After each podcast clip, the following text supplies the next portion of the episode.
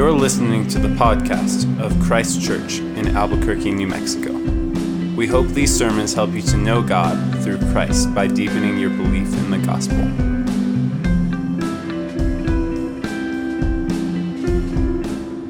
Tonight's reading is from the book of John, chapter 12, verses 20 through 50.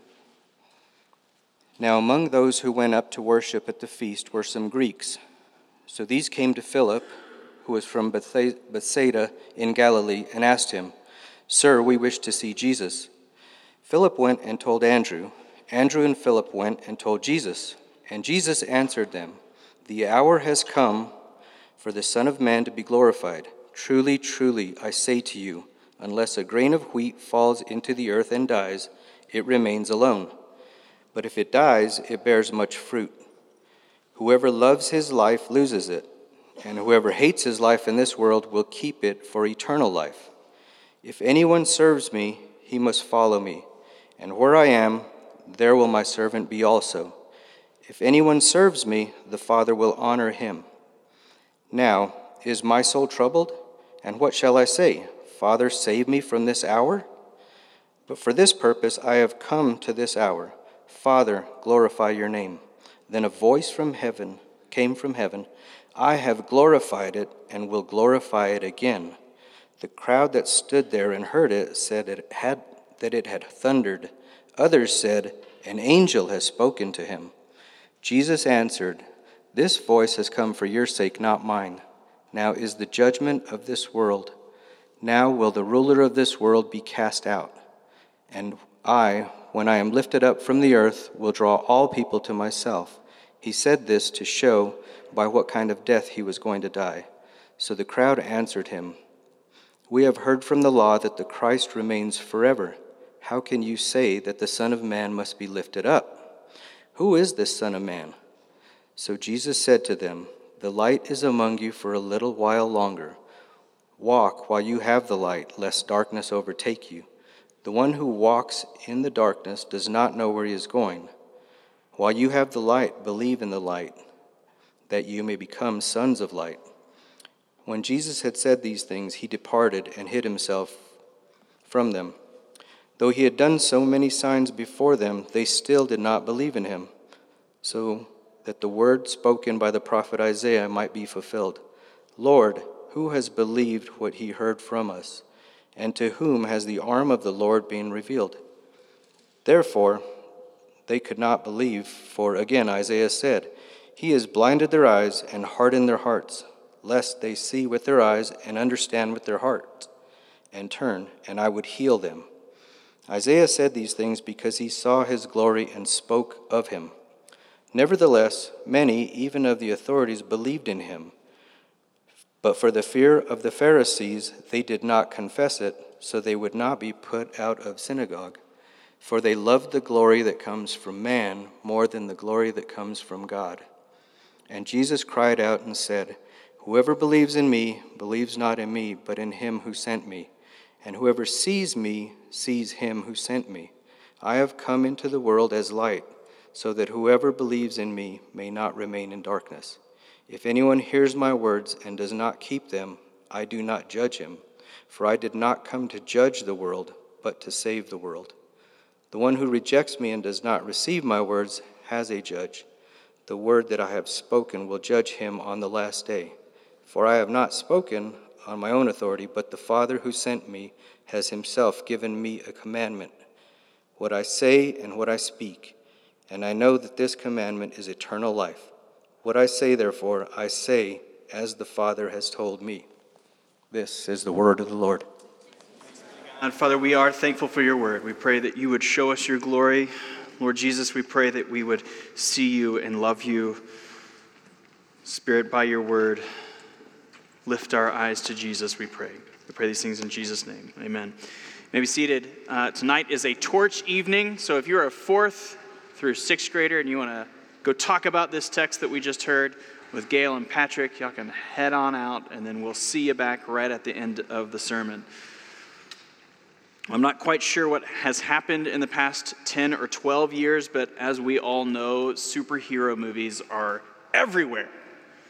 Like in last year alone, I count nine major superhero blockbusters, if you include the Lego Batman movie, which you ought. Uh, and we're only four months into 2018, and we are now three big ones already, right? Uh, I haven't seen the new Avengers yet, so no spoilers, please. Uh, and the new Incredibles 2 is coming out this summer, can't wait. But bad news is there's a new Ant Man, and wait for it, an Aquaman, the worst, that's coming out this summer. Uh, I know m- many of you, perhaps most of you, have superhero fatigue, but it's a story that we as Americans have always told uh, Superman first came out in 1933. And then we've got like Paul Bunyan as Americans and even like apocryphal tellings of George Washington. But it's a story that all humans tell. From like Beowulf and Odysseus and Hercules, we humans, we look around and we see this world that is broken beyond repair. That nothing that we, there's nothing that we can do as humans to fix it. And we intuitively know and long for someone outside of this world, someone unlike us to come and fix it. Now, don't worry, I'm not about to go through like all the redemptive themes and perhaps force fit all the Christ figures that come from Infinity War or something. Uh, but in our text tonight, Jesus straight up says that he has come to save the world. He's come to save it. So we'll see, though, that Jesus, he's a king and a hero that is completely different than the kind of king and hero that Israel and we have expected. And perhaps, if we're honest with ourselves, the kind of king and hero that we actually want. So we'll move through our text tonight in two halves an unexpected kingdom and then an unexpected king. So, an unexpected kingdom. So, the world and the nations actually set off this entire text. Right off the top in verse 20, we read Now, among those who went up to worship at the feast were some Greeks. Unlike the other gospel writers, Gentiles have played almost a non existent role in John's gospel. In fact, I could be wrong here, but in my cursory rereading of the first 11 and a half chapters of John, other than the Samaritans that appear in chapter 4, these Greeks here in chapter 12 are the first non Jews in this entire book. And their appearance, it appears, is like a match on the fuse. When Andrew and Philip come and tell Jesus, that there are some Greeks who want to see him. In verse 23, he says, All right, there it is. There it is. The fuse is lit. The hour has come for the Son of Man to be glorified. And why? Be- well, because throughout the entirety of the Bible, the movement of God has always been about people from all nations coming to worship Him. In the Old Covenant, Israel was meant to be the nozzle on the hose the thing through which the blessings of God went to water and green the entire world from its drought and its death. But the intention was never oriented toward or never was meant to finalize in the people of Israel. God is the creator of all humanity, and He desires to be the God of all humanity, not just the people who happened to be genetically related to Abraham. So we'll see, we saw this in Genesis 12 when God first calls Abraham and tells him that through him all of the nations of the world would be blessed. If you've been staying with our reading plan, you saw a week or so ago in Isaiah 19 a really crazy passage, but it was amazing, where God tells Isaiah that there's a day coming where he will call Assyria and Egypt his people, right alongside his people Israel. And if you've been reading in this, this weekend, seeing at the end of Isaiah, where people from all nations come and bring tribute to God as king. We know that there's a day coming where God's saving power and his grace will explode out of Israel and to the nations. So when Jesus hears that they're here, here we go. Here is the hour. He's overcome with emotion. On the one hand, yes, this is the hour. This is the hour that the Son of Man will be glorified. And as we remember from John 5, the Son of Man is referenced to Daniel 7. Let's reread that. You don't have to flip over there. Let me reread there to remind you what happens when the Son of Man appears and is glorified. Daniel sees a vision. And he says, Behold, when the clouds of heaven, with the clouds of heaven, there came one like a son of man. He sees the Lord Jesus. And he came to the Ancient of Days and was presented before him. And to him was given dominion and glory and a kingdom that all peoples, nations, and languages should serve him. His dominion is an everlasting dominion which shall not pass away, and his kingdom one that shall not be destroyed. That sounds awesome, right? Like the hour for all of that is finally here. The Greeks have come, the nations have come. But what is the hour that John has been referencing over and over and over thus far in this gospel? Jesus' hour had not yet come. His hour had not yet come. His hour had not yet come. The hour of his glorification, but the hour of his death. So Jesus gives an incredible word picture in verse 24. He says, Truly, truly, I say to you, unless a grain of wheat falls into the earth and dies, it remains alone. But if it dies, it bears much fruit. As 21st century urban Americans, we're not as familiar with wheat. I think I don't know much about wheat. Uh, so think about like an acorn on an oak tree. If, an, if the acorn only lives for itself and it like selfishly holds on to the tree, a very selfish acorn, then it will remain alone. It's a, it's a life of isolation, isolated, in fact, from the very purpose which it exists for. But if and when the acorn detaches from the tree, like it was meant to, the very reason the tree gave birth to this acorn in the first place, if it fulfills its purpose, when it experiences a death, a separation from the tree, a cut offness from the tree, then, then and only then can it produce life.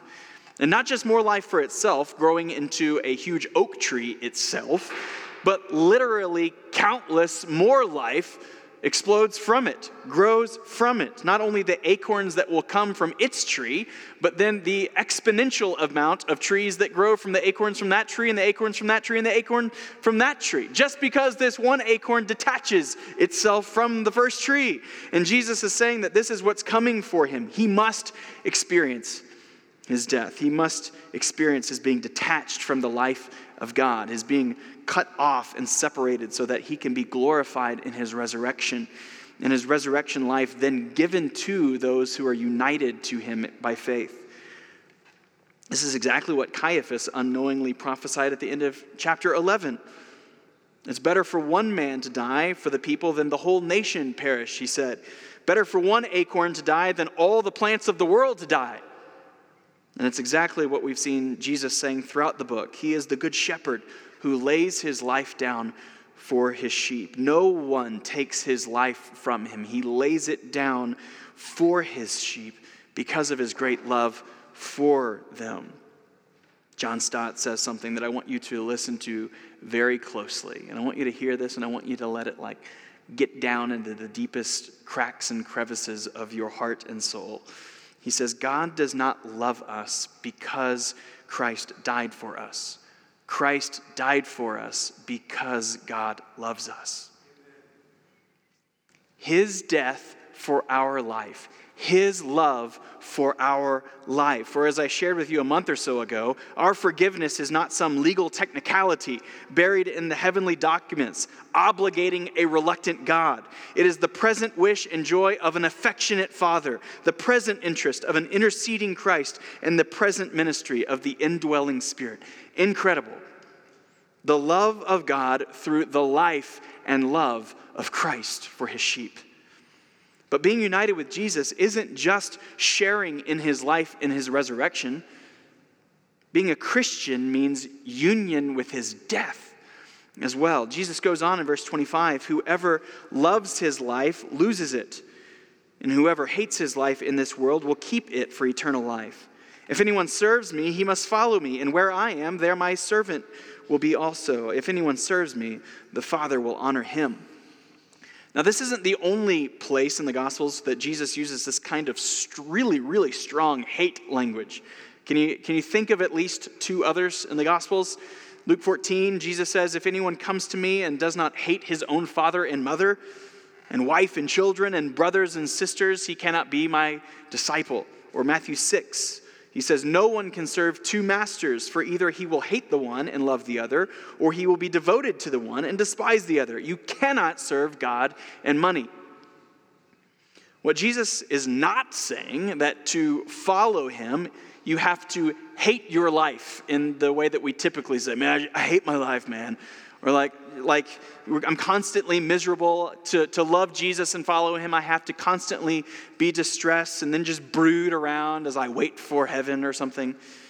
Or that you have to, even as an adult, he said you have to hate your father and mother. So, like, you have to, like, every time you see your parents, like you did when you were 15, be like, I hate you. Or that's not what he's saying. And you 15 year olds, this is not what Jesus is commanding you to do. He's Actually, he says other places to honor your father and mother, or for you to like get out a $5 bill or a credit card and say, I hate you, money. Like, I hate you. I hate you because I love Jesus. Like, this is not what he's actually telling us to do. All of these things are good gifts from God. So, what Jesus is confronting is not that we need to hate these things in the way that we typically think, but he's confronting our ultimate allegiance, our highest devotion. Compared to Jesus, our allegiance to our possessions, to our money, even to our family ought to be nothing. They shouldn't even be close or nearby rivals. Considerably lower our love and devotion for our family, our love and devotion for money, even our love and devotion for our own life compared to our allegiance to Christ, these other loves actually look like disdain compared to our overwhelming love and loyalty to Christ. And so, what Jesus is saying here in John 12 is our own lives, our hopes, our dreams, our desires, all of these things that are not about following Jesus, that are not about his kingdom over ours, these come to the cross to die to die to follow him. Now, if Jesus is just about promoting himself, all this sounds kind of like the height of arrogance, right? But remember that Jesus isn't a politician. He's not just making promises to get our vote, to get us to sign up to commit to his cause because we're convinced that it's going to make following him is going to make our lives easier, more comfortable. Instead, Jesus acts as the skilled mountain guide, promising to lead his sheep home even when the road that he's leading us on looks threatening and dangerous. The loving Good Shepherd, he knows that our higher allegiance, the allegiance that we're tempted toward, of our family, of our money, of our possessions, of our own lives, these are lives that will ultimately lead to death. So trust me, he says, kill your allegiance to those things and follow me no matter the cost. Whoever loves his life loses it, and whoever hates his life in this world will keep it for eternal life. If anyone serves me, he must follow me. This is not the unreasonable demand of an egocentric deity. This is the invitation of our loving Creator and our good shepherd to follow him into life. But if all of this is unexpected, the kingdom of life through death, it's because the kingdom's king is unexpected as well. So, secondly, an unexpected king. So, follow the movement again. The, the Greeks have arrived, which triggers in Jesus' mind that the hour has come. But because that hour means the hour of the cross, the hour of not just his death, but his shouldering of the wrath and the judgment of God against the trillions of sins of the millions of his sheep, now in verse 27, he's deeply troubled. He's troubled. What shall I pray for then? He asked God. That you should save me or spare me from this fate? And he begins to reason no. No, this is the entire reason that I've come. Remember, God does not love us because Christ died for us, but Christ died for us because God loves us. This is the very reason that he has come to experience the hour of his death. But his love for us is also so inextricably bound up in the glory of the Father. Even though he is concerned about his coming cross, he is more deeply moved by the concern that has consumed his entire life up into this moment. Father, he seems, I, I think, I, I'm just guessing here, but it feels like he's like yelling to the heavens Father, glorify your name. To which then didn't see this one coming, the Father actually answers from heaven audibly. The voice of God says, I have glorified it, and I will glorify it again. Presumably, meaning that God the Father has glorified his name throughout the life, throughout the teaching and the ministry of God the Son, and he will certainly glorify it again at Jesus' coming death and resurrection. But no one, apart from Jesus, understands the voice. Most think it was just thunder, though some think it was an angel that was speaking to Jesus. So, why in the world would Jesus say in verse 30 that the voice has come for your sake, not mine, if nobody understands it? Well, even if the folks there that day didn't understand what was going on, you think it ought to be a pretty validating moment if Jesus says, Father, glorify your name, and then immediately following, like the entire skies roll with thunder. But even more than that, remember that it's John who's writing this.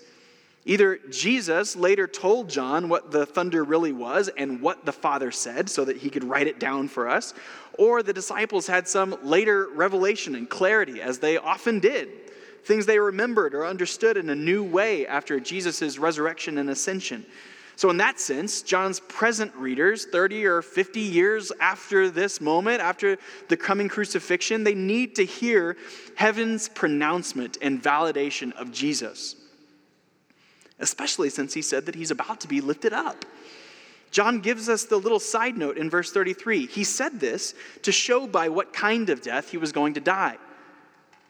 We've seen him talk a lot about being lifted up, but we've seen that that means his coming cross, his lifted up in his death. So, all of this is an after the fact explainer and validation to a first century Jew or to some Mediterranean person in the day like they hear of this gospel, they hear of this Jesus, and they're like, wait, you are actually and seriously wanting me to believe that Jesus of Nazareth is the Son of Man. I've heard of this guy. He died on a Roman cross, which is like the most shameful way that you could die naked, alone. And to a first century Jew, to any Jew of the day, being hung up on a cross means that certainly he's not the Son of God because he's cursed by God. He's experiencing the curse of God, certainly not sent by him or validated by him, but John is saying before we even get to the crucifixion in seven more chapters, that all of this is where all of this has been heading. This has been the eternal plan of the triune God since eternity past. Like, I know, I know he's, he's a king that no one was expecting. And his kingdom is showing its way, its, itself in a way that no one has expected. But remember what John will write later at the end of chapter 20 but these are written so that you may believe that Jesus is the Christ, the Son of God, and that by believing you may have life in his name. All of this has happened, and I've chosen to write all the things that I've written so that you may believe, John says, even his coming shameful death. But the crowd in the scene, they still don't get it. They, they gather that Jesus is hinting at his being lifted up, meaning his death. Because they say in verse 34, we've, we've heard from the law that the Christ remains forever. How can you say that the Son of Man must be lifted up? Who, who is this Son of Man? Throughout the Psalms, throughout the prophets, God promises that the kingdom of David will have no end. We've already seen the Son of Man in Daniel 7. He'll be given dominion and authority over a kingdom which will not pass away, will never be destroyed. So they don't get it. They don't understand. What are you talking about? I guess you can't be the Son of Man because you're talking about dying, and the Son of Man has not come to die. To which Jesus, he never really answers his their questions, does he? Who, who is the Son of Man, they say, and Jesus says in verse 35 The light is among you for a little while longer. Walk while you have the light, lest darkness overtake you. The one who walks in the darkness does not know where he's going. While you have the light, believe in the light, that you may become sons of light. Light and darkness has been perhaps the predominant theme thus far in John's gospel, and Jesus is saying, Look. Everything that I'm saying should be clear to you. All of it. It should be clear to you if you're following me. Because you're in the darkness, though, you can't see. Like the Pharisees in chapter 9, you're all blind men. Even the blind see better than you do. But the light is here. Don't remain in your dank little corner of your dark little cave. Like Lazarus, stand up and walk out of the darkness and into the light. I have created the light. I've spoken it into existence, and I have created you. Come to me, follow me, like the skilled mountain guide with the headlamp. I am the way to see. I have the light, so that you may become sons of the light, sharing the DNA and the characteristics of the light, not darkness, transformed from thinking about only your own promotion and recognition, a life of selfishness and sin, but a life of light, a light of fullness, even when it feels like death. Unfortunately, though, no one understands. Everyone here chooses to stay in the darkness and blindness and sin and in rebellion against their Creator. And so, in a foreshadow of what he was just describing, of what's to come, of the light being removed, in the second part of verse 36, he departed and he hid himself from them. And John tells us that despite all that he had done and showed them, the people, they, they still don't believe. Then, in anticipating the same questions that Paul anticipates in Romans 9, John seemingly seems to understand that a common objection is likely going to be if Jesus was so great, if his teaching was as clear as you're saying that it was, if his miracles were as powerful as you're describing them to be, then why in the world would these people who are with him, who are hearing him and seeing him, why would they not follow him? Why would they not follow his every move and worship him as their God?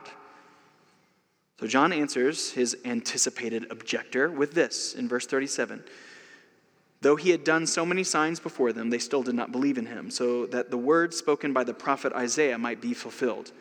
Lord, who has believed what he has heard from us, and to whom has the arm of the Lord been revealed? Therefore, they could not believe, for again Isaiah said, he has blinded their eyes and hardened their hearts, lest they see with their eyes and understand with their heart and turn, and I would heal them.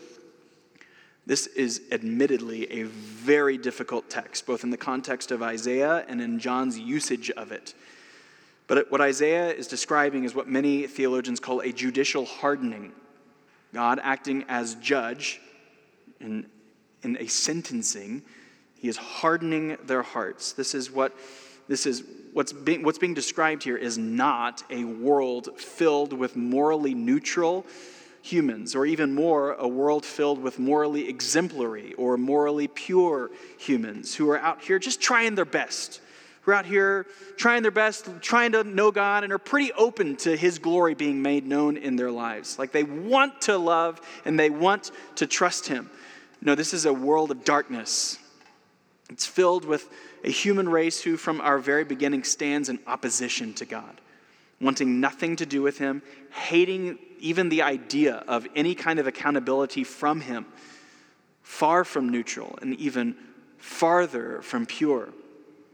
But God, out of this world of opposition, God sets His redeeming love, His redeeming grace on some, on many but on yet others, he hardens. He gives them over to their desire to live apart from him. None of this is set over and against human responsibility. In verse 37, the crowd still will not believe, even though they see the signs. Verse 43 tells us that while some of the leaders believed in him, they nevertheless loved the glory that comes from man more than they love the glory that comes from God. Perhaps it's on texts like these that C.S. Lewis reflects that there are only two kinds of people, only two those who say to God, Thy will be done, or those to whom God says, Thy will be done.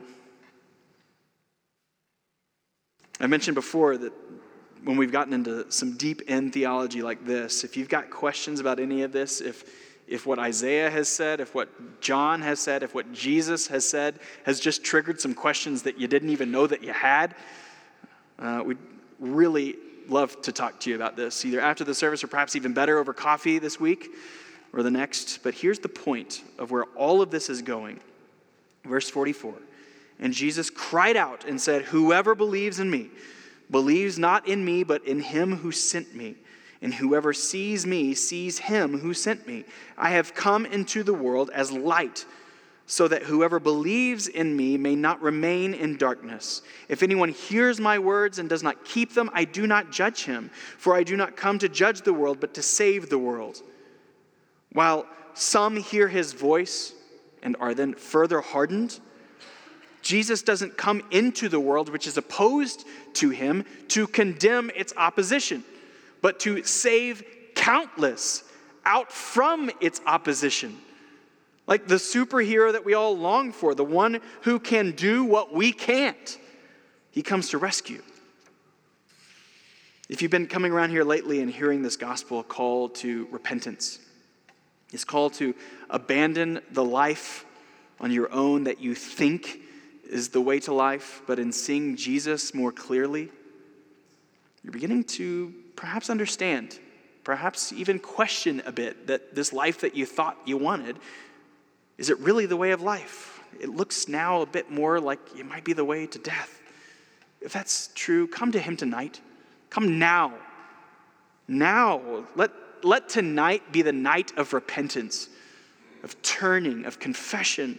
Pray to the Lord to forgive you of your sin, of, to forgive you of a life of worship of yourself, worship of other things. Confess the many dark places of your heart. And here's the good news he is faithful and just to cleanse you of all unrighteousness. Incredible. What riches of kindness he lavished on us. His blood was the payment, his life was the cost. We stood neath a debt we could never afford. Our sins, they are many, but his mercy is more. What we sang earlier, that, that's like the most ground shaking truth in all of eternity that our sins, they are many, but his mercy is more. Tonight, no more delaying. No more putting off what to do with Jesus. Your delaying, your, your lack of confession tonight is actually a procrastinating rejection of Jesus. Please, we, we would love to pray with you tonight. We'd love to pray for you tonight. Thinking through what it might mean to follow him and for your life to die so that you might experience life for eternity. But here's the thing Jesus has not just come for the Jews, Jesus has not just come for Americans. He has come to save sheep from every tribe and every nation from the world. Remember what lit the fuse it's the Greeks.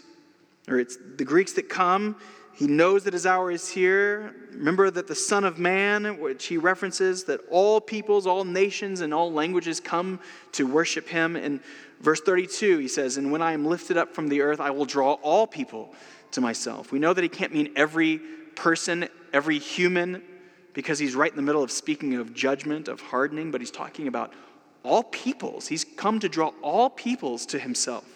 So, in the Lord's providence, He's given us this wonderful text here in the second half of John chapter 12 on the day that our brothers from these wonderful ministries, these mission agencies, they've been with us. So, as we've talked a lot lately about our friends and neighbors who need to hear the gospel and need to believe, today's a day that I'm so excited to think more in a, in a more focused way on entire people groups who remain in darkness, who remain in blindness. How will they believe if no one tells them? And how will someone tell them if no one sends them? Praise God for our dear brothers and sisters, our partners, our families who have considered Jesus to be better than their own families, their, the grandparents and cousins that they left behind. How thankful we are that they considered their money and possessions to be something that wasn't even a close rival to their loyalty to Jesus. The comfortable American lives that they had been taught for their entire lives.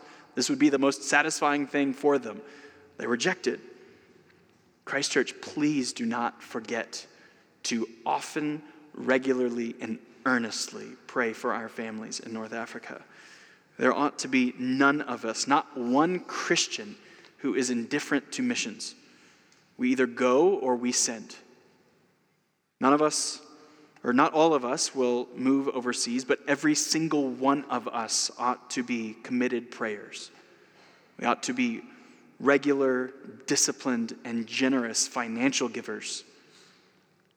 About 24% of our relatively small annual budget here at Christchurch goes towards mission, the overwhelming majority of that towards international missions, to the light of Christ, going to where entire, entire people groups stand blind and dead in their sins. But we won't be able to keep that up at the proportion that we're going at right now unless we all, as a church, continue to commit to generously give, to commit to sending well. So, just a heads up, we're, we're approaching the end of our third or our second fiscal year. We're moving into uh, our preparations for our third annual budget. And here's the thing we're going to need to adjust our budget in August to reflect the internal giving that's been happening in our church. Meaning, as we prepare to come off of external financial giving, you see every week on the giving report there at the end, there's a little asterisk. We rec- we've been receiving funds for two years, and we'll receive a little bit uh, more in year three, but much of that is dropping off after two years as we prepare to come off of external financial giving, unless our internal giving increases, we're going to need to make some cuts come August to reflect what we're actually giving together as a church, which includes international missions and church planting. So, commit to sending, commit to generous giving for the sake of the nations. And this isn't just a, hey, let's open up our wallets pep talk. This is a, just as we have heard and we have followed the call of the skilled mountain guide, we want people from every tribe and tongue and nation to follow him as well. Dirty sheep, right along, uh, we dirty sheep, just following the good shepherd. So, one of the surest ways to grow in our, our love for the nations is to read stories of people in their love for the nations. As you walk out of here, take a look on the backside of the mobile bookshelf up there by the coffee table. We've got tons of amazing biographies of missionaries throughout history. A lot of those are written for smaller and elementary age kids, but I, I, tell you what, they'd be good for you to read by yourself or to read to your kids. We've been so blessed and encouraged by reading some of these to our kids. So I know a lot of the Torch kids who are would be checking those things out aren't in here now. So, parents, tell them about these biographies. Parents, or you without kids, go check one of these out tonight. There's a ton of them. There's enough for every household, uh, I think. Uh, we might have a backside empty of that mobile bookshelf tonight, but that's a good thing. Take one of those, read, find ways to encourage yourself in your love for the nations. Krista Valdez, Jacob Covell, somewhere around here. They're leaving tomorrow for North Africa for three weeks. They're going to hang out with our families in North Africa in the physical therapy clinic there to perhaps consider what uh, a life, a, a longer term life, might look like there. Would you commit to starting to pray for them tonight for the next three weeks? Yes? And I kind of just blew by the idea that not all of us are goers. But I imagine, it's like Clint prayed earlier, that perhaps some of us are. Would you consider, perhaps for the first time, to begin praying about whether you would leave America behind for the sake of God's glory, for the sake of the nations, for the sake of the light of Christ coming into places of darkness, of blindness, that dead people might hear the voice of Jesus and come to him in resurrection life? Would you consider this? That you might, like our families in North Africa, and like we all sang earlier, that you might let goods and kindred go. Perhaps even this mortal life also. His kingdom, not our kingdom, but His kingdom, is forever. So perhaps, as you've seen in the weekly email, the Campbells could really use a single gal or two for about nine months to help them homeschool their children help their family. Would you consider this? Like, oh, I'm sure somebody will take care of that. But no, maybe I should take care of that. Maybe I should get on a plane and, mo- and go to North Africa for nine months. Would you consider perhaps what it might look like to take your entire family or consider what a career for the rest of your life overseas might look like?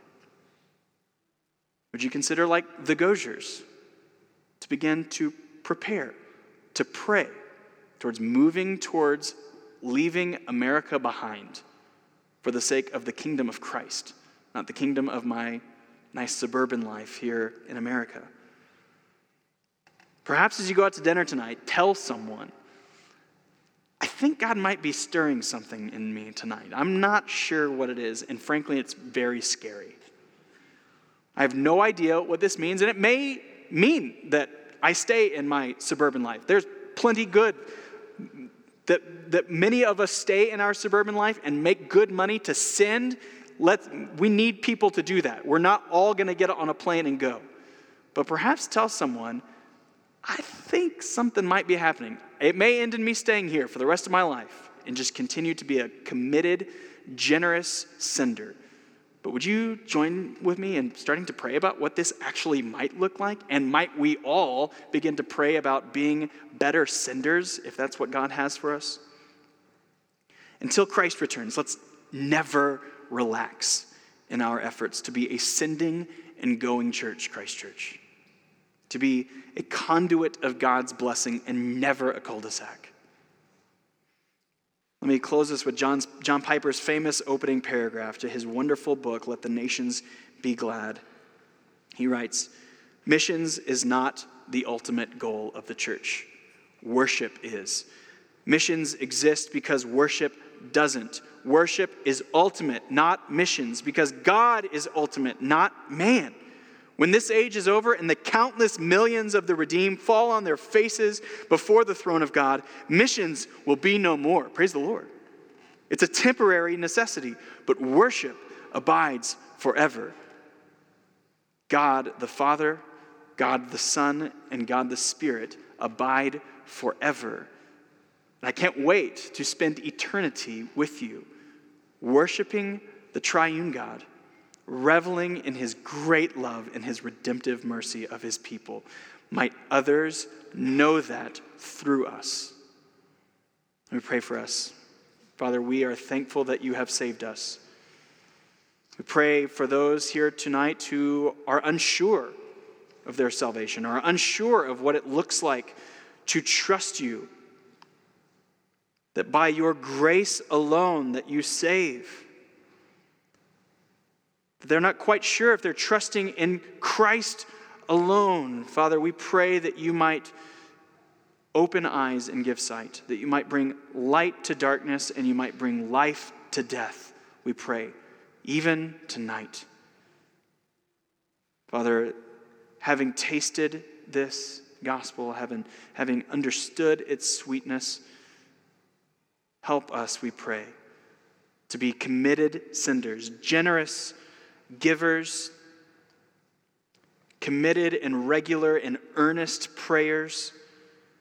And Father, we pray for those here tonight who might be sensing something stirring, perhaps for the first time in their life, perhaps something that they've felt for a while but have been trying to ignore or suppress. Father, we pray that you might send well out of this church. And we pray that the light of Christ might come from your people all over the globe and to the farthest reaches of the globe, to every tribe and every tongue and every nation, for your sake, that the Lord Jesus might be high and lifted up, receiving a kingdom of power and dominion which will never end. Lord, may your kingdom come, we pray, on earth as it is in heaven. In Christ's name, amen. Hope you have been encouraged to deeper life in Christ through the preaching of this sermon. For more information about Christ Church, visit www.christchurchabq.com.